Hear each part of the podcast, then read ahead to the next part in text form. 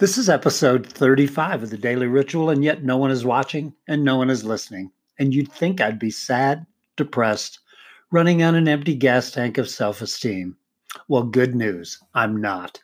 Gary Vaynerchuk said, Bottom line, I don't care how many people see something. Quality over quantity, depth over width. Reach does not equal value, and follower count does not mean people are listening. In the 1910 book Physics by Charles Mann and George Twiss, they ask the question when a tree falls in a lonely forest and no animal is nearby to hear it, does it make a sound? While many have pondered this philosophical dilemma, I prefer to wonder that if a blog is written, a video is shot, or a podcast is recorded and no one views, sees, or listens, does it matter? And my answer is yes. It matters to the person who did it. While I would love to have you consume this stuff, I believe that I'm really sharing it for me. While you might consume, I get to ponder, to think, to analyze, to create.